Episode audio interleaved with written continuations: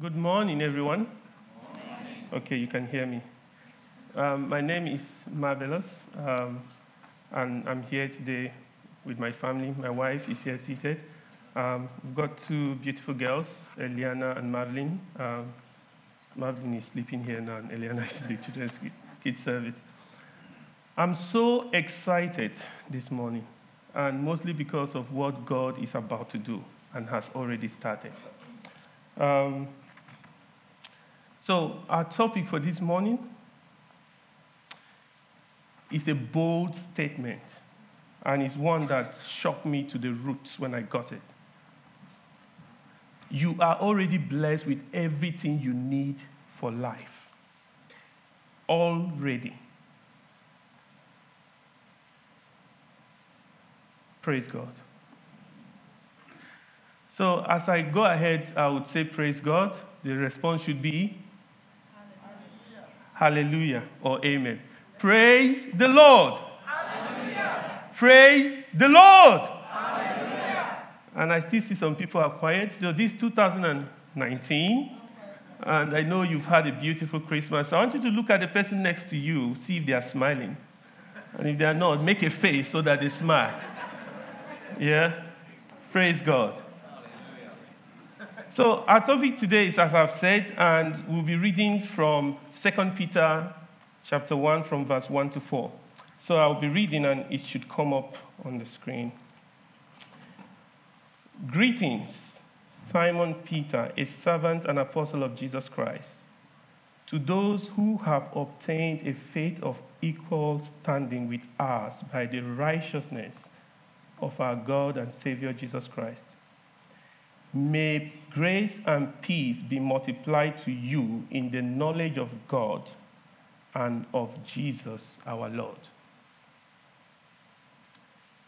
His divine power has granted to us all things that pertain to life and godliness through the knowledge of Him who called us to His own glory and excellence by which he has granted to us his precious and very great promises, so that through them you may become partakers of the divine nature, having escaped from the corruption that is in the world because of sinful desire.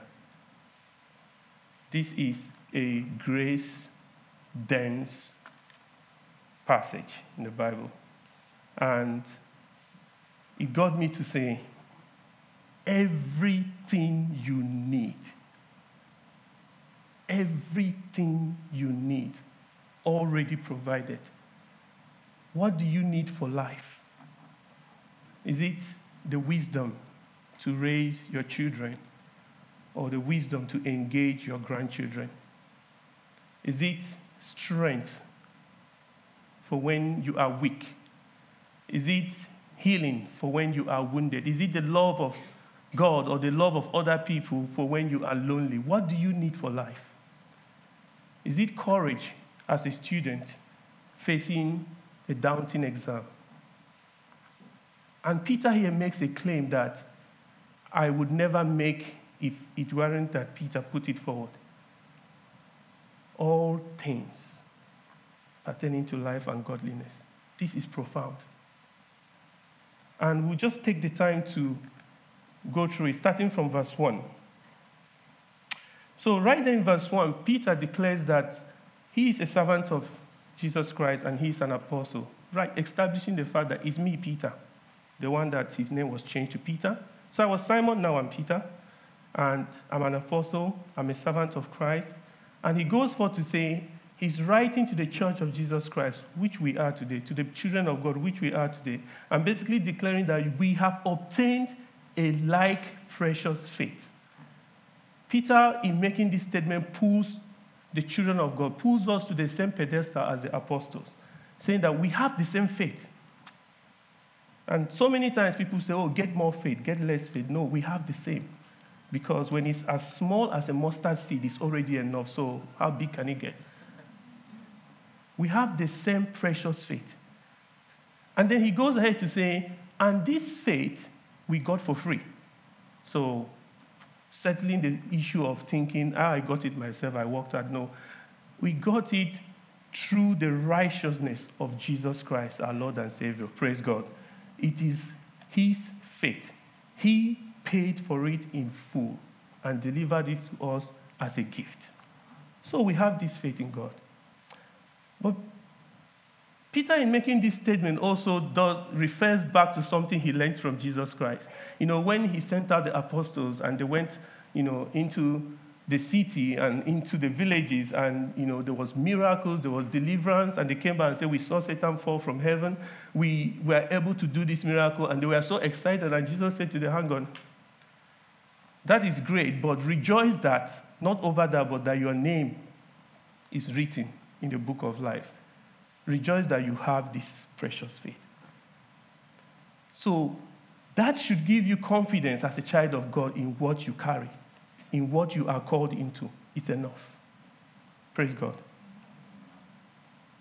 Then in verse 2, Peter kind of declares a blessing, a benediction upon the church, upon the readers of this message, when he says, May grace and peace be multiplied to you in the knowledge of God and of Jesus our Lord. My understanding of grace has never been as something that can be multiplied. And here he's making us understand that it's not addition, right? It's not one plus one, two, two plus two, four, and it takes a long time to go. It's multiplication. That is how big grace can be in our life. That's how much peace is already available to us. And the grace here is the unmerited favor of God. I mean, the same that God declares in Titus 2, verse 11, when he says, For the grace of God has appeared, bringing salvation to all people. Massive grace, big enough already. You need to grow into it. It doesn't need to be given more of. You need to grow into it. It's big enough already. Praise God. And then the peace that he's talking about here. In John 14, 27, Jesus said, Peace I leave with you, my peace I give you, not as the world gives, but let not your heart be troubled, neither let them be afraid. The peace of God that passes all understanding, as in Philippians 3, verse 10, is the kind of peace we are talking about here. The peace that when you go through trials and temptation and go through difficult times, unimaginable loss, you want to scream, you want to jump, but there's this peace, and you're wondering, why am I so calm? The peace that passes all understanding. And we've seen this once in a while in our life. We've enjoyed it, but Peter here is saying it can be more. But how can it be more? Through the knowledge of God and Jesus Christ our Lord. Right here. For many years in my life, I became a Christian, gave my life to Christ, was so passionate, preaching over everywhere, talking to everybody about Christ. And I got bored very, quickly because I was like, what more?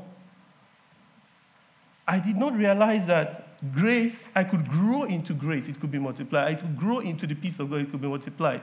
And so, therefore, when I got bored, and for many years, I was looking at, so how can I get more? Right here, Peter gives us the key knowledge of God and of Jesus Christ. This is profound.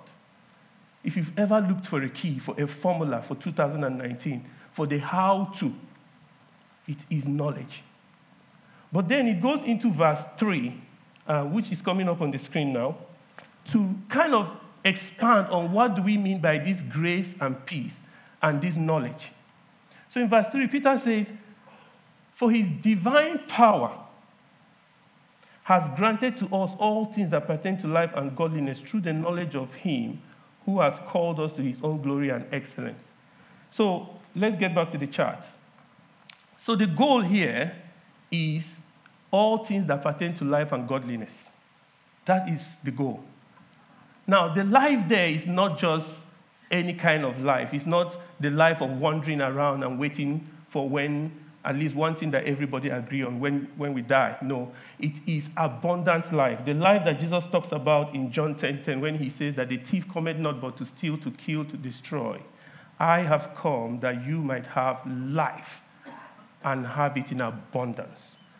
It is what I call a full cycle life, the life that is now and in the future. both the life you live now and eternal life. And we've seen this coming through during the worship, reinforcing actually what God was trying to getting to say to us now. That He is giving us love, He's giving us a calling to draw us into more.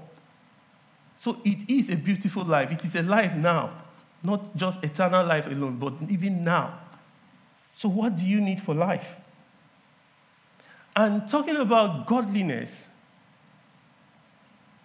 which will, I mean, as we proceed, you will see a clear description. But godliness there is actually very simple. It is enjoying the nature of God and being free from the nature of Satan in a very simple way. Praise God. So, now trying to understand what is this knowledge all about? What kind of knowledge then should we get? So in verse 2, Peter says that grace and peace can be, you can attain more grace and peace through knowledge.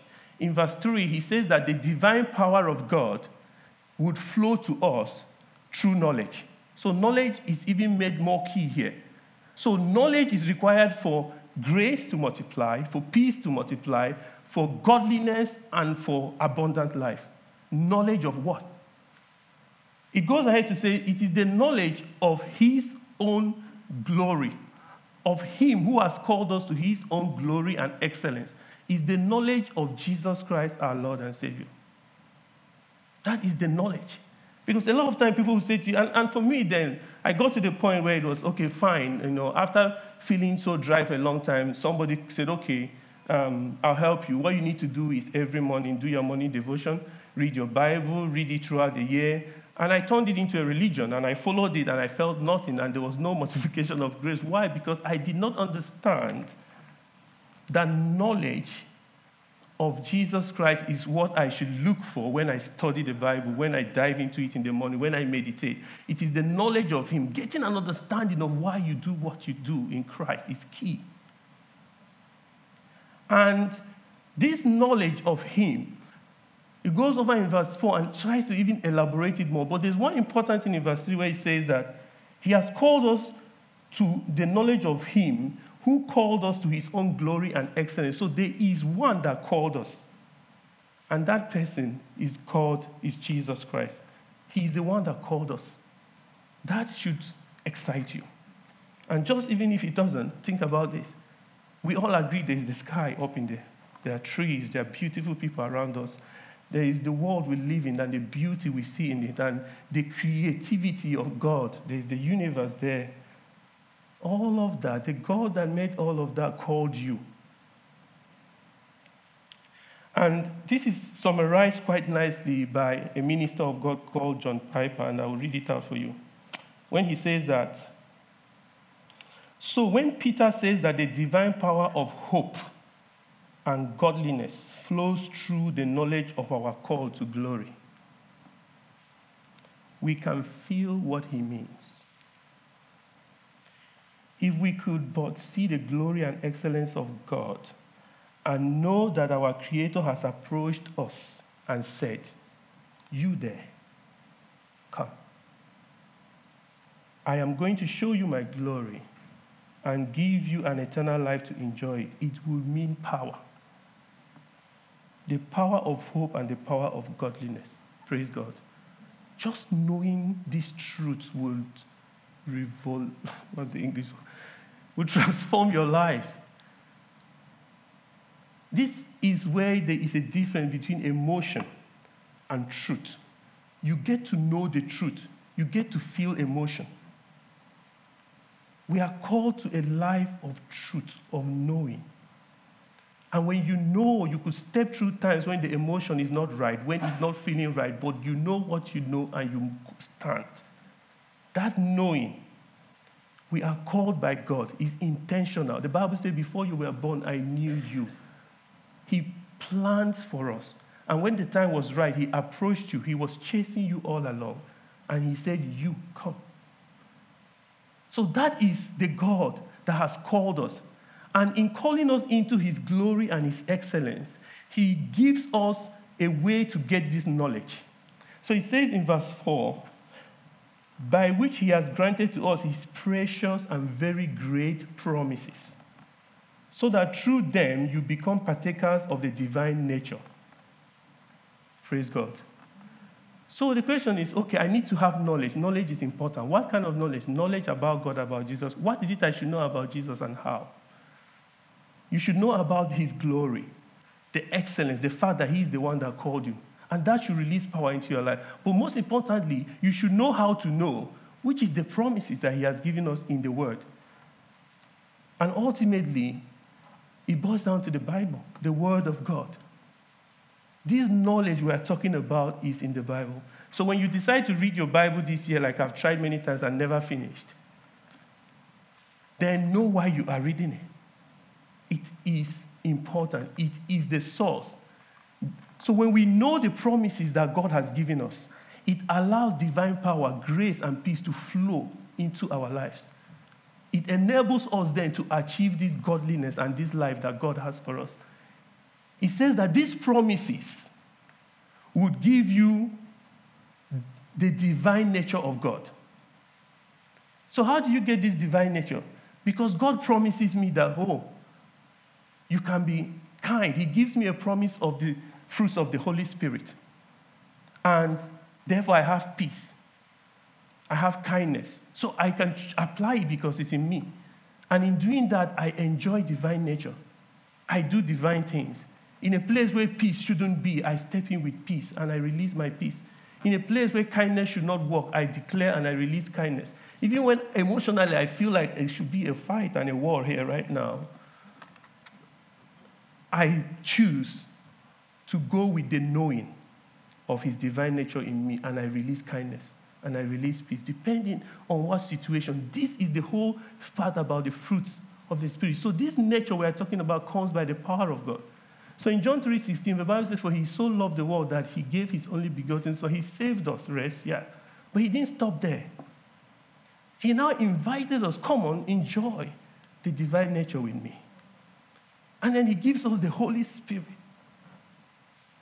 And then this Holy Spirit in us pours out the fruits of the Spirit. You already have all these things. What are you doing with them? Praise God. So we are partakers of the divine nature. And the divine nature is godliness. So liberation from sin and likeness to God, which is the divine nature, which is godliness, comes when we know the promises He has for us and we walk in them. And in walking in those promises, we enjoy abundant life. So it's one of two things. It's either we are enjoying divine nature or we are going through the loss that is in the world. And he says the promises help us to have divine nature so that we escape the nature in the world. Practically, you go into work and the enemy dangles his carrot every day. It could be a temptation to lie, to steal, to, be, to hate someone. And aren't these temptations so tingling at times? And we just want to pour out that emotion on that matter. To be angry and you just want to have a word. And then the promise of God says you have the fruits of the Spirit. Apply peace in this case. And as we apply the divine nature over every temptation, the same way when Satan said to Jesus, Bow before me and I'll give you the one, Jesus said, It is written. All do the it is written. Always going back to the promises. The promises that enables him to overcome the lost in the world. That is what we are called into, to walk in this knowledge. And by doing this, we can have grace and peace multiplied in our life. We can step into an abundant life and enjoy godliness in 2019. Praise God. So, what does this mean practically then? So basically, I have a couple of applications we can think about. First of all, is to summarize all we've said, which is the next slide, and is that God's divine power flows into our lives when we know and trust His precious and very great promises.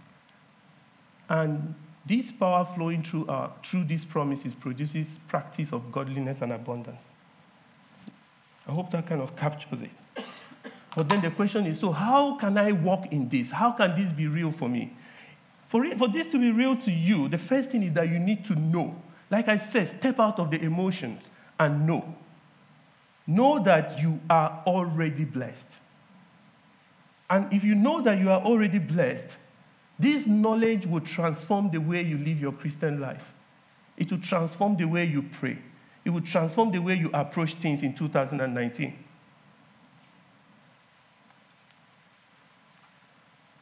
And if you're here and you know some of this sounds strange to you because you've not come to Jesus Christ yet. I'm an African and I can be quite straightforward. I get away with some weird times because I'm different. And people say, oh, you're, I say, oh, add it to my difference if it doesn't feel good. Give your life to Christ. Come to Him.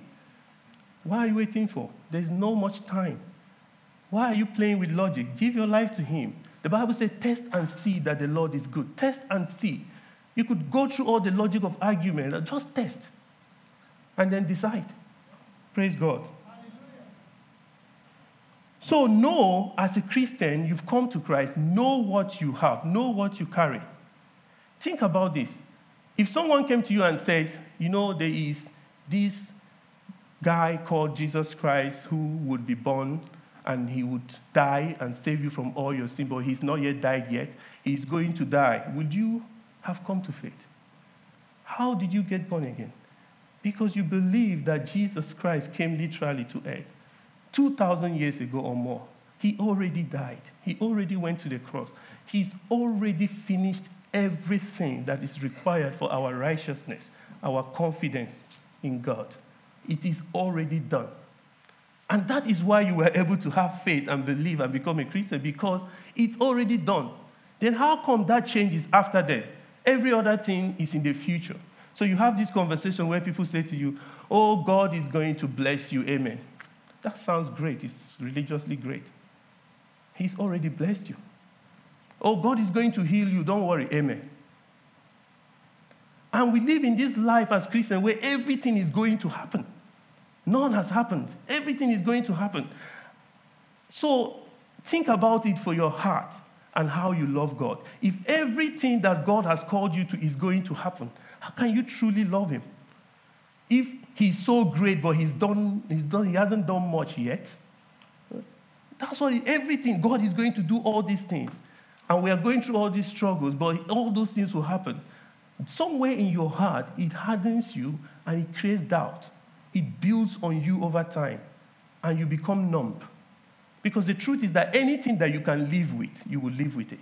Any sickness you can manage, you would manage it. Any challenge that you can manage, you will manage because you think in your heart that God has not done much. But He has done everything. He has given us everything. And if you change your mindset to that, knowing that we already have everything, then your prayer will change. So I don't go to God saying, Oh God, I have this headache again. Please, will you heal me? Would you set me free? So terrible. I feel so bad. No. I go to God and say, Father, I thank you that by the stripes of Jesus, I am already healed. But I have this headache that is challenging my healing in you. So, God, you have a problem.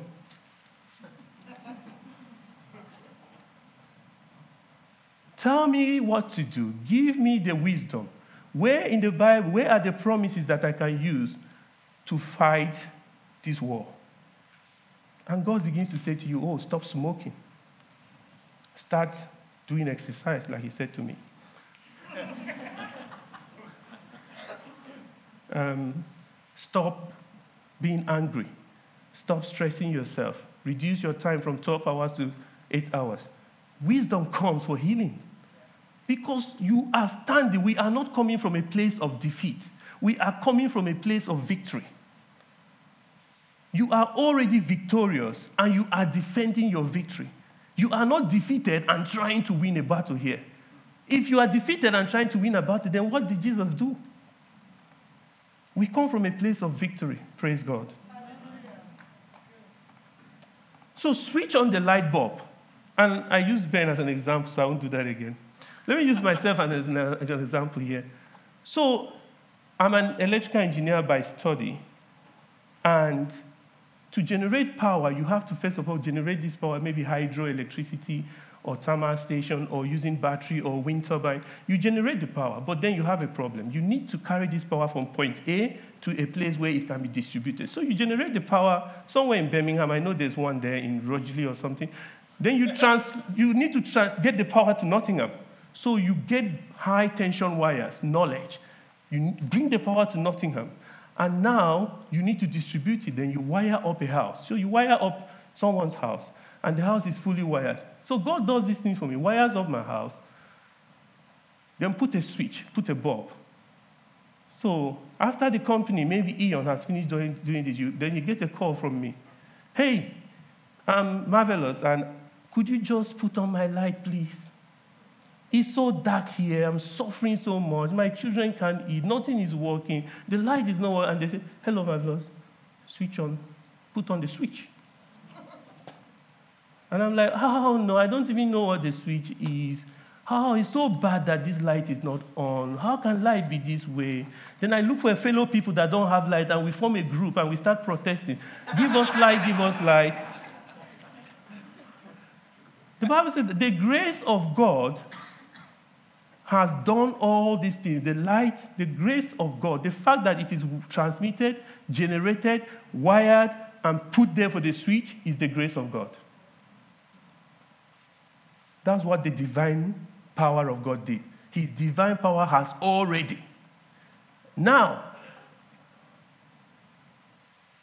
faith is what I do to take advantage of what grace has already provided, not what grace is going to provide.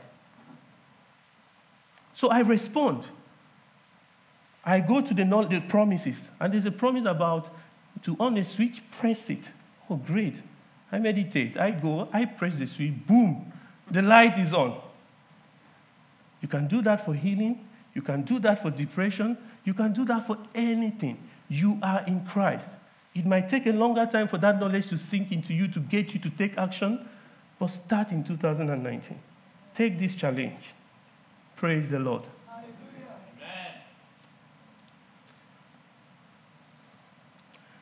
The other one is that we need to change our mind. Like the Bible says, you can't put new wine in old sack or old wine jar. We need to change our mind. And to change our mind, I have a slide here which shows that our thinking drives our results. And basically, just to give you an example here, I spent a lot of time growing up in a big family, and I would normally try and correct my younger brothers and sometimes I was quite mean and direct, you stop this behavior. And every time they did something that was wrong, I was on top of it. Because somewhere in my head, I had this vision of this wonderful family where everybody did the right thing. So I felt if I can change their behaviors, we do all right. And I struggled, and all I got was more bad behavior, um, bad relationship, nobody wanting to ask me questions, and seeing me as mean. And I was like, I'm trying to do something good until God helped me to understand that, hey, stop trying to change behaviors. Go to the root. Change their thinking. Change their thinking. If a man changed what the way he thinks, he would change his behavior. That's why the Bible says that as a man thinketh in his heart, so is he. And it also says, I mean, I have some good verses to help us get this clearly. So that's Romans 12, verse 2. Do not be conformed to this world, but be transformed by the renewal of your mind. Proverbs 23, verse 7. As a man thinketh in his heart, so is he. Luke 6, verse 45. Out of the abundance of the heart, the mouth speaks. So, a lot of people use this to train people around the world, but they stole it from the Bible. So our thinking drives our behavior. And this morning, God, the songs we sing, the prophecies we get, the words coming through worship are all trying to change the way we think, to inspire us with a new revelation. And if we just go back to the, to the slide there, so if you get this revelation knowledge we are talking about today, it should give you new insights, which, as I'm talking, the Holy Spirit is already giving you concerning different things in your life. And now you should start thinking differently about healing and think differently about all the challenges and the things you face in your life and the way you read the Bible. And as you start thinking differently, you will start behaving differently. And one of the new behaviors is the way you pray